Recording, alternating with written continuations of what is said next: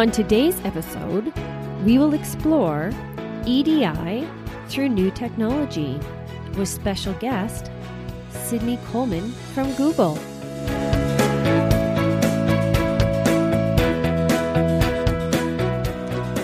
Welcome to Exclusion, a podcast that explores all things equity, diversity, and inclusion in the workplace.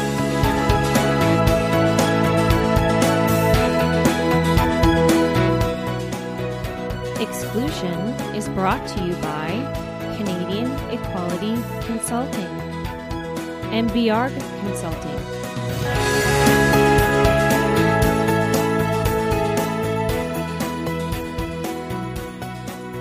Hello, everyone. Today we are talking about how Google is working to advance equity, diversity, and inclusion in their company and the broader community. And we're going to be interviewing Sydney Coleman, who works in equity, diversity, and inclusion at Google, but she'll also be sharing with us some best practices and tools and tips and uh, about her experiences to advance equity, diversity, and inclusion. So we will note that what's spoken today is uh, Sydney's um, own personal views on this and not the voice of Google. We just want to Right. make sure we say that. But as always, in the spirit of respect, reciprocity, and truth, we acknowledge that this podcast is being recorded on traditional territory and oral practices of the Treaty 7 region in southern Alberta and Region 3, Métis Nation. We acknowledge all nations, Indigenous and non, who live, work, and play on these lands, and to all who assist in their stewardship for generations to come. So, we're very fortunate to have our special guest with us today to discuss this topic. Um, Sydney Coleman, she works at works on equity, diversity, and inclusion at Google in San Francisco. And uh, before we jump straight into the conversation, um, we'd like to tell you a bit more about her. So, she began her diversity and inclusion advocacy many years ago when she studied social identity, inequality, and intergroup relations at Occidental College. She designed and conducted research on the relationship between internalized racism and colorism with undergraduate women of color. Sydney's passion for social justice activism led to creating and driving more diverse and inclusive programming and policies in various tech startups, both at Yelp and at Nextdoor. Most recently, she has taken on leadership roles in both corporate employee resource groups and diversity steering committees. Sydney has also designed employee inclusion surveys and held intergroup dialogues on social justice issues and microaggressions in the workplace. Sydney works on diversity, equity, and inclusion programs at Google in San Francisco. She also serves as the VP on a board for U.S. National Committee for UN Women in San Francisco. And she's incredibly passionate about making the workplace and the tech industry in particular more accessible, inclusive, and equitable for underrepresented populations. And I found a lot of different um, groups in the US call it diversity, equity, and inclusion, um, or DIE. And uh, we've been using EDI because we just don't like DIE. It doesn't really ring right for, for what we're doing. But yeah, so thank you so much for joining us today, Sydney. Thank you for having me. I'm really excited to speak with you today. And thank you for being our first international interview. Ooh. Oh my gosh, I didn't even know that. That's amazing. So, before we jump in, um, I just wanted to put this in a little context for Alberta. Uh, Alberta is known for more being in the resource sector, but actually, we have a pretty strong tech sector, sector that's starting to pop up. And um, right now, female the female participation in, in the Alberta's technical technical sector is actually twice the national average um, in Canada, and 30% of the tech companies in our province have either female founders or co co-founders according to a new study by the um, alberta enterprise corporation. So definitely not only is it relevant to that group but i think that what we talk about today uh, will be transferable to really any any sector Mhm. but uh, definitely definitely important to put a shout out to the to the tech folk here in alberta so Sydney, the first question we have for you is that uh, part of your position at Google is the product is on product inclusion. Can you tell us a bit more about that? Uh, what is it, and what does it involve? Yeah, absolutely. So, yeah, 20% of my role is dedicated to product inclusion. And essentially, I'm part of a, an employee resource group called Women at. And our mission is to partner with product teams across Google and across Alphabet um, to make our products more inclusive and make sure that we're sort of valuing and representing the diversity of women's perspectives and women's voices um, everywhere. So, you know, the global reach. So, you can imagine some projects like ensuring that Google Assistant recognizes women's accents and tones, um, you know, making sure if somebody searches the word woman on Google that they don't see like hypersexualized and, and white, only white images of women. Um, and other ways that we can kind of support women's health and sexual assault survivors, for example. So, those are some of the things that we're working on. Thanks for that. I know that in general there has been um, a common practice, and, and I don't think it's intentional, but quite often white men are the default in design. So it's ha- I'm happy to hear that there's some insight being put into into this for sure. And in and in your product inclusion work, um, so you you mentioned that the goal is to kind of make products more inclusive. And then does that also involve kind of internally where the teams that you're creating to design the, these products are also aimed to represent the target markets or demographics that they're supposed to serve? Yeah, exactly. So, in an ideal state, I think the internal teams should sort of mirror our users in terms of their, their identities and demographics. And we're definitely not there today in, in at Google or in tech in general. Um, but that would be the best way to have the most inclusive products is having, you know, you can't be about us without us, is kind of the, the way of thinking about that. Mm, wonderful. And so, how can product designers um, incorporate an intersectional kind of equity, diversity, and inclusion lens into their work. So, is there a uh, any way that you'd recommend to do that, or is there a specific tool that Google uses or that you've seen that has worked well? Yeah, I think this is a really good question, and it's important to design with an intersectional lens. And so, sort of what that means is if you're designing and you say, okay, we're just we're going to make sure this product works for women, without being explicitly intersectional, then you're often designing for young, white, college educated, you know, English speaking, straight, cisgendered, able bodied, like the list goes on women. And so instead, you need to really be thinking about the most marginalized user and who is most marginalized in, in different aspects of their identity and design for that person. So it's not it's not really just thinking about gender or race, but all of these other components of identity that can be happening at the same time. If someone is, you know, for example, um, blind and a woman of color, for example, there's there's plenty of use cases and um, you know, it's not only the right thing to do, but it actually makes products better for everyone. So you can think about a concrete example that I always kind of refer to is there's dips in the sidewalk, right? And those were this is not a tech example this is an everyday life example um, those were typical they were designed specifically for people in wheelchairs to be able to get up on the sidewalk but you can see that you know people use those with luggage with baby carriages or strollers and it's it's the same in tech. Um, you can design for a specific use case and everyone will benefit.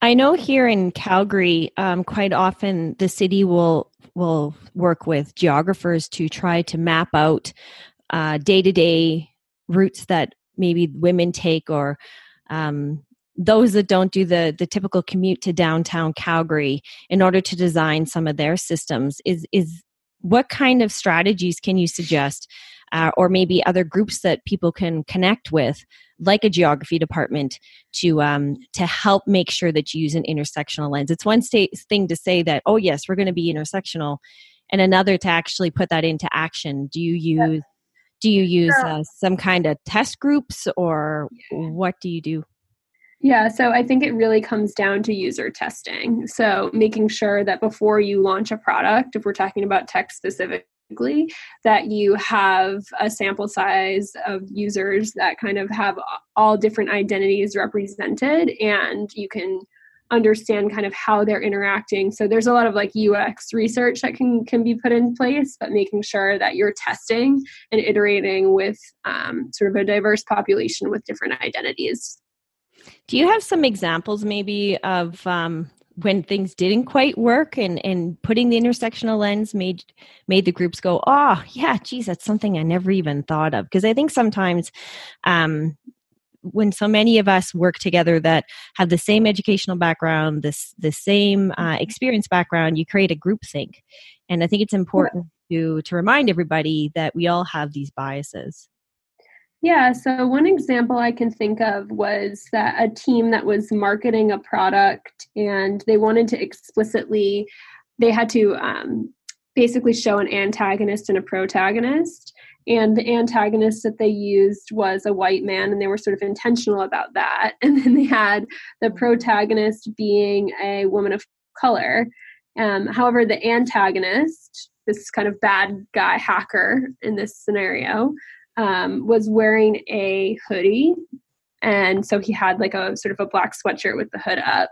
And they didn't think about the intersectionality of like clothing and what are the stereotypes that you're perpetuating about what it is to be a good or a bad person in the clothing. And, you know, we've seen that there are police killings in the United States that have happened because of someone's clothing and how that kind of relates to racial identity. And so, it's not a there's no like quick fix. There's not one you know thing that you can do to make sure that your marketing and your products are inclusive. But i think having an intersectional lens and thinking about all these different aspects of identity is is kind of what you need to do to start. Great. Thank you for that. Um, i have a question about kind of new technologies in general and we've seen that new technologies um, over the past couple years anyway have made incredible advancements in convenience so for example um, we see smart homes mm-hmm. and uh, technology has enabled us to have kind of remote control from our phone over the heating of a home um, music speaker systems um, in your daily appointment and scheduling and shopping etc so um, and I've seen a few cases come up in the news about how in domestic violence situations or in abuse, um, one partner, uh, even if they have left the building or left the home, they've been able to, from their device, control and manipulate the other via these technologies. So, um, for example, locking the home remotely, or all of a sudden spiking the temperature, or starting music blasting at night, and um, and it you know all results in making these um, these people feel very unsafe. And so, I'm just curious because I I haven't heard much about solutions to this from the sector. So I'm wondering, what are your thoughts on this, and is there a way that this can be prevented in the design of, of these types of products? Yeah, I think this is a really important issue. So thank you for bringing it up. Um, I also will just raise that um, Ellen Pao did quite a bit on the issue of revenge porn at Reddit. Um, so that's kind of like a fascinating case study if, if folks are interested in this specifically. Um, in general, though, when you're thinking about like how do you prevent users from using technology to control or threaten or stalk people, a lot of times the issue in tech has been this issue of free speech and like where do we draw the line between free speech and hate speech and that's sort of an ongoing debate at a lot of companies um, and it, it's not always explicit like the gaming industry there's a history of violence against women like mm-hmm. you know, video games that include sort of like rape scenarios um, that's an obvious case but oftentimes it's a question of like twitter had at one point you know do we let people use their real names or do they use pseudonyms on the platform and personally like if twitter had answered that question differently and and forced people to use their real names i think that users would behave differently today. And perhaps there would be less like death threats and yeah. rape threats for women. And so i think there's still like a lot of stalking that happens on that platform. So you know it's really a matter of do are women at the table and are, are underrepresented people at the table when these critical decisions about products are being made and if they're at the table do they have a voice? Because you know a lot of times you'll just have like the the token one person and if they don't have the uh, the voice to actually impact decision making when it comes to product um, then then these issues will continue to arise. Um, and to answer your your kind of second question i don't think enough is being done about this specifically when it comes to domestic violence and sexual assault and all of these things, these issues of stalking and hate. I think in the United States, where the Valley, Silicon Valley is, too often we kind of prioritize free speech over um, over like human rights, and that's my personal opinion on this. Mm-hmm. so. Mm-hmm. Yes. Hot issue though. Yes, thank thank you for that. Um, now to to shift it a little bit away from the actual design of the products to the people at a company like Google. Um, can you tell me more broadly how Google and maybe other groups that you've worked with are working to advancing EDI. So maybe like resource groups or mentorship or other mm-hmm. strategies to to help with that inclusion piece. You just mentioned how it's one thing to be diverse and sit at the table. It's another to have a voice. That inclusion part of having a voice to make a difference. So, what are some strategies that have been used to help with that?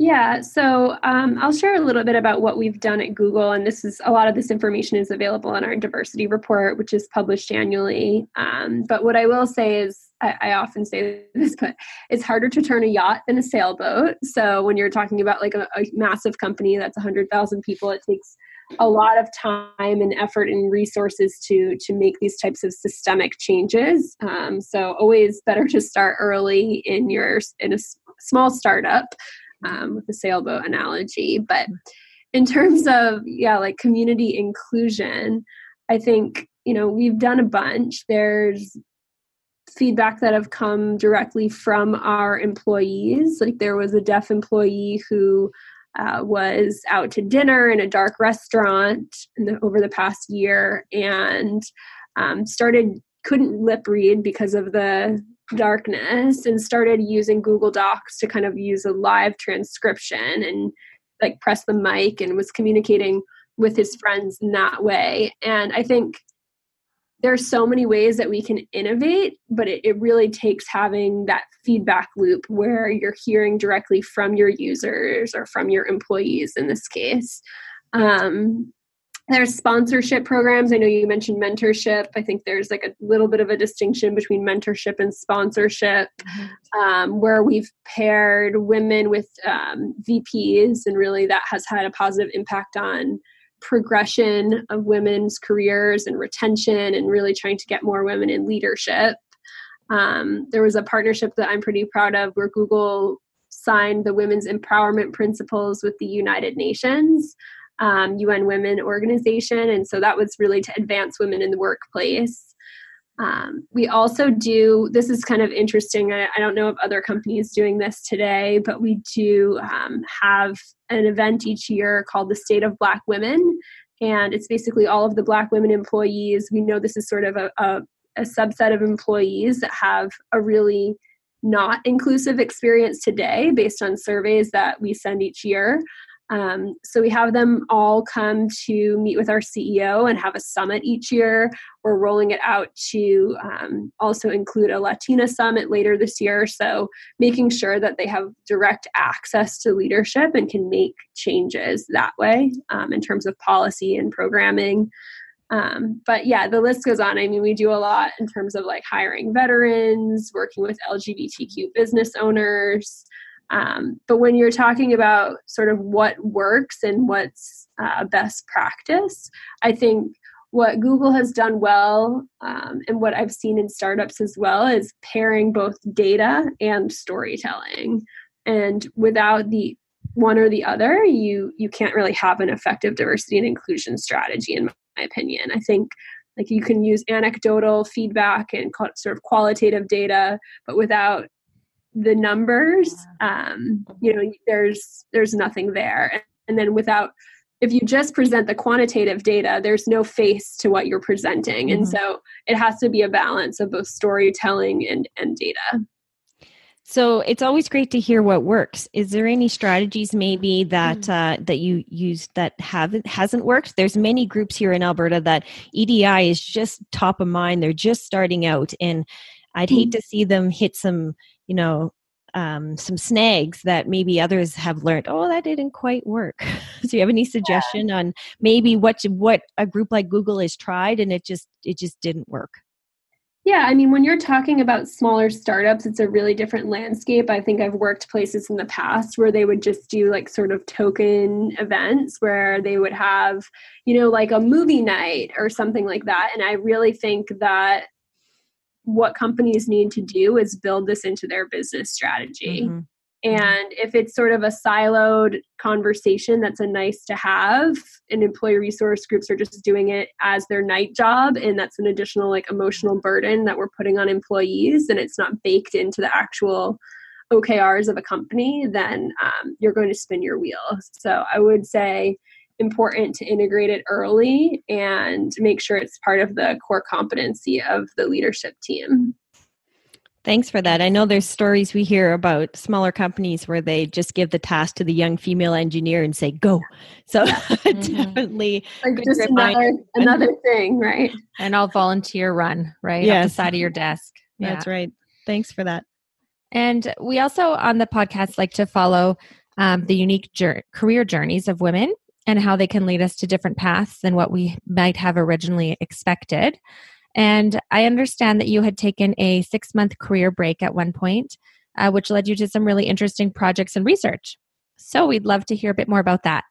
Yeah, I actually, not many people know this, but I got laid off, which is fine, and actually ended up having a um, a real silver lining where I took six months and I kind of took a break from in house roles and started to develop my strategy on diversity, equity, and inclusion um, and what that means for startups in the tech industry. And so I created a website and I sort of open sourced my approach to diversity and inclusion. The website's diversityframework.com.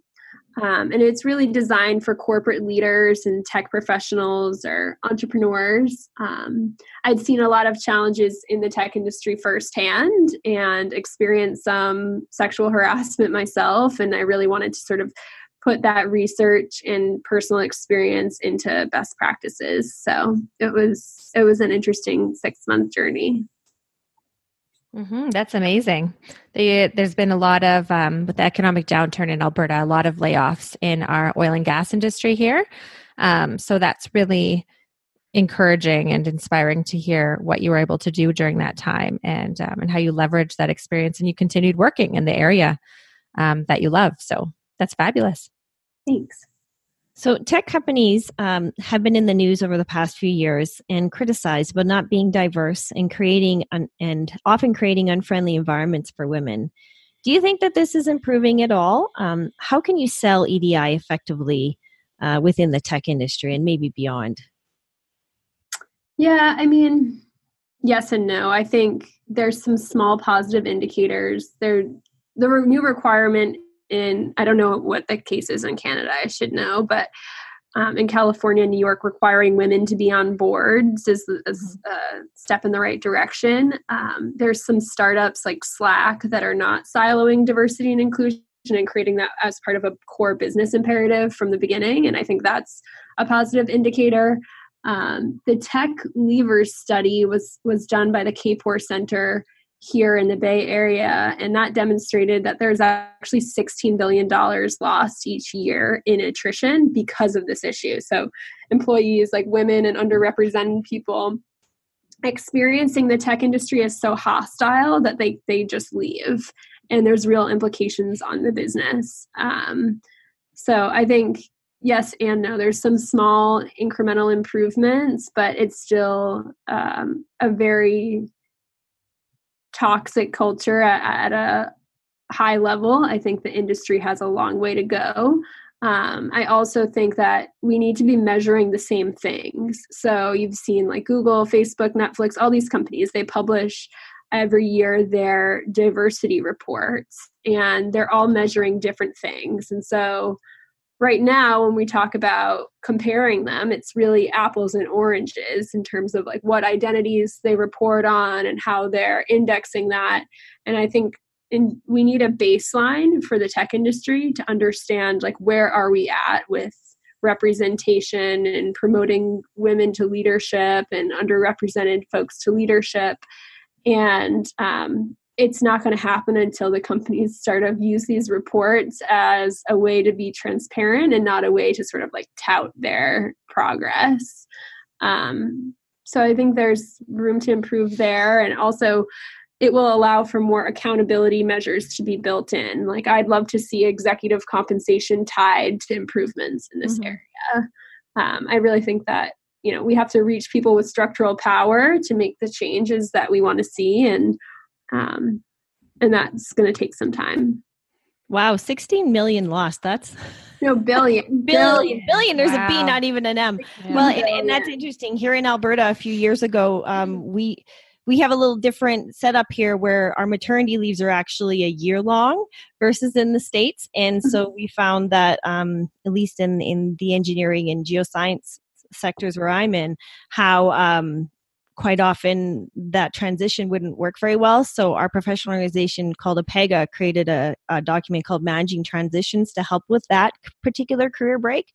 And one of the stats they had was that if you um, if a professional person is to leave your company it will cost you 400% to get that person back wow. up to get a new person in train them up mm-hmm. and get them to the where the other person just was so you can see when it's 400% per person how it can, how mm-hmm. it can mm-hmm. add up to 16 billion with a b insane yeah and i see the importance of how you mentioned you know it's so important to measure the same things and all these companies um, that are forward thinking and actually you know trying to trying to do something on this are also you know very concerned with pr and putting out reports that make them look really good and showing what they've done but it, that it doesn't help to advance the you know the sector and the community as a whole when we're all measuring different things right and the government here um, the federal government has been trying to they've been focusing um, most recently on post-secondary institutions so universities across canada and uh, trying to establish a baseline. so requiring them all before they can get funding, their uh, research funding, it to um, examine the essentially do like a, a, gender and diversity audit of the whole mm-hmm. uh, institution and uh, to then have that baseline data and then make them all do action plans and things like that and so it sounds like um, when we ask kind of you know how can one sell edi effectively um, to like a company or, or whatnot it sounds like it's something that has to be like in order to affect real change it has to almost be imposed initially mm-hmm. um, and then but then also one thing you mentioned earlier about pairing the data and storytelling together in order to effectively um, promote it but affect change as well in edi programs would be really powerful as well yeah, I think I, I generally, uh, I don't know if this is just being a pessimist, but I think that the stick has been working more in the industry than the carrot. So, um, yeah, I, I, like what you said about imposing. It, it has to be kind of like a regulatory uh, yeah. uh, compliance thing. Sadly, hey? Until we achieve equality. right. Then the carrot will just be understood and done, right? Wishful thinking. um, right can you tell us a bit more about the U.S. National Committee for UN Women that you're a member of, and yeah. and does it offer any resources or um, support to workplaces? Yeah, so this is uh, an interesting thing that I, I, really enjoy. It's the UN Women, which is, as it sounds, UN Women. It's the leg of the UN that's focused on empowering women globally. Um, I work on our local chapter. I'm the VP of that the board in San Francisco, and we do some interesting things like a film festival where we partner with human rights um, filmmakers globally and different events to connect women with sort of global issues, but they're locally in San Francisco.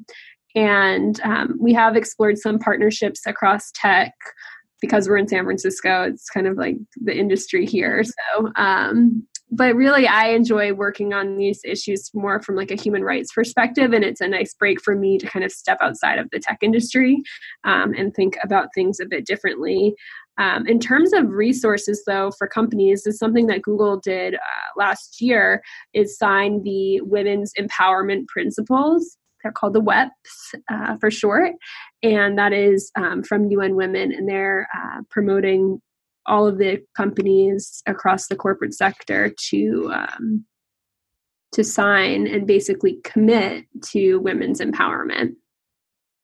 So that's, that's really cool. one action item, I guess, for the private sector.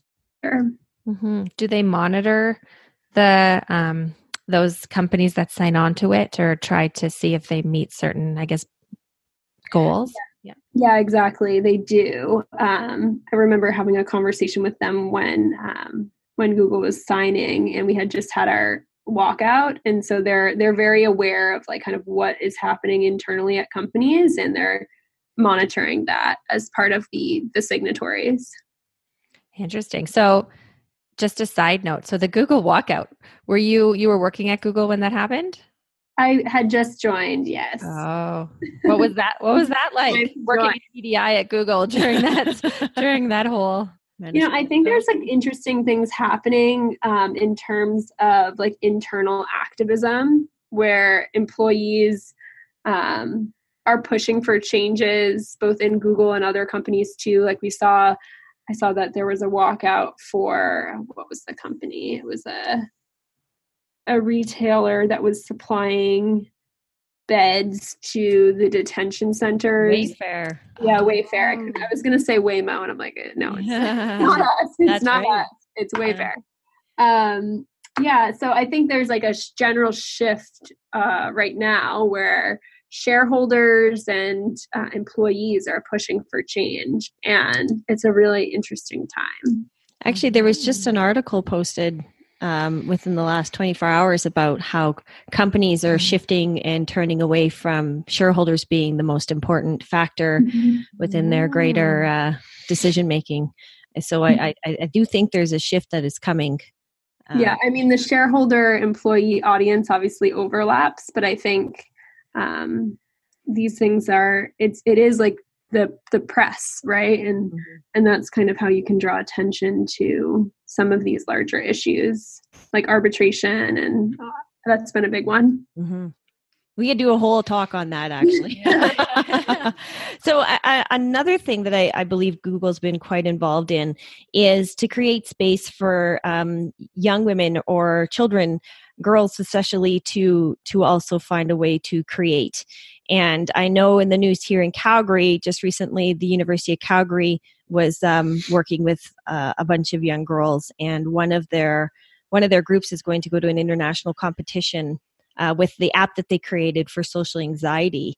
So i know by adding girls and women um, to to this these spaces that we can help solve the world a lot of the world's problems um, google's been part of some of those creative contests haven't they yeah i think so i mean i'm not totally familiar with that app specifically or that partnership but there's a lot of effort to sort of empower like the next generation of technologists um, so that's great to hear Great, thanks. And what other kind of advice would you have for EDI professionals? Maybe some that are just starting out. I know it's it's, it's very much a new yeah. profession here in Canada. Yeah, yeah. Yeah, I um I actually refer to a quote for this from Michelle Kim, who is um, she's in the Bay Area and she works on in diversity and inclusion issues as a practitioner, um, sort of consulting, and she said to center marginalized people's needs is the way to minimize harm. And I, I think that that actually means a lot of things, and it's important to remember that people have experiences of exclusion your, your name of your podcast before they have actually like the language to describe it. So you might not know like the nuanced vocabulary of like what is the difference between you know justice and accountability and equity and equality and diversity inclusion intersectionality allyship like there's all these terms but mm-hmm. it's really important to sort of centralize marginalized people's needs and understand that there's so much value in just li- people's lived experiences um, and i guess my other advice is that it's really important to bring white men along with you Mm-hmm. And I think that it's important to position diversity and inclusion as everyone's problem. You know, like it's across all lines of difference and all lines of identity. And it's not just race and gender, and really important to get everyone on board. Yeah. Have you seen um, that done well anywhere that you could share, or has Google done anything to promote um, allyship or found a way to kind of break down the defensive walls of mm-hmm. um, you know like the whatever they're called white able-bodied men or the dominant yeah, group in yeah, order to I bring them along? For sure. I think like everyone sort of needs to see themselves in the diversity and inclusion narrative. And i actually used to be like kind of triggered when people would just talk about like um, men would talk about oh my daughter this my daughter this. But um, whatever it takes for someone to be invested in improving the workplace and making it a more equitable place is is a good place to start. So it might be you know having a sibling with a disability or having a mental health struggle yourself whatever it is it's it's important to sort of identify in every individual so that they can see themselves in this conversation. Otherwise that you're not going to make change. Mm-hmm. Okay. Well, thank you so much for your time and for and for sharing all these insights with us. Um, some key takeaways um, that uh, I've been, you know, furiously writing down as you've been talking um, are include um, that we need to think about the most marginalized person and design for them, mm-hmm. and that uh, in doing that, everyone will benefit. Um, also, uh, another takeaway is about in product development type work, how important um, user testing is and engagement and consultation with the diverse populations, um, and how incredibly important that is to an effective product. Um, and also, the importance of finding ways to embed accountability into product design. So, looking at who was at the table, um, what kind of impact do they have at the table um, and uh, and making um, people use real names, for example, online is a good way to, um, as one example of how you can enhance accountability like that. And also, you must have diverse teams to design effective products, and particularly representation from the populations you intend to target. And uh, EDI or DEI, as they say in the US, an intersectional lens can most certainly be applied to product creation and work in the tech industry, um, from even examining the appearance of protagonists or avatars uh, to ensure that they don't harm or reinforce or feed stereotypes. Awesome. So, thank you everyone for listening to us today. And don't forget to check out the resource section from this podcast. We will put some references that were mentioned uh, in the episode and as well as a few other background information. And once again, you can find our podcast on iTunes, Google Play, Spotify, and Buzzsprout. And please hit subscribe uh, to so you can be notified about new new episodes and also give us a five star review. That would be great. It helps others find us online. So thank you so much for listening. Yeah, and let's continue the conversation. Let us know what you think. Send us questions. You can find us on Instagram, Facebook, and Twitter. And we would love to hear from you. And thank you so much, Sydney, for joining us today. Thank you. It's a pleasure. All right. So until next time, bye. Bye.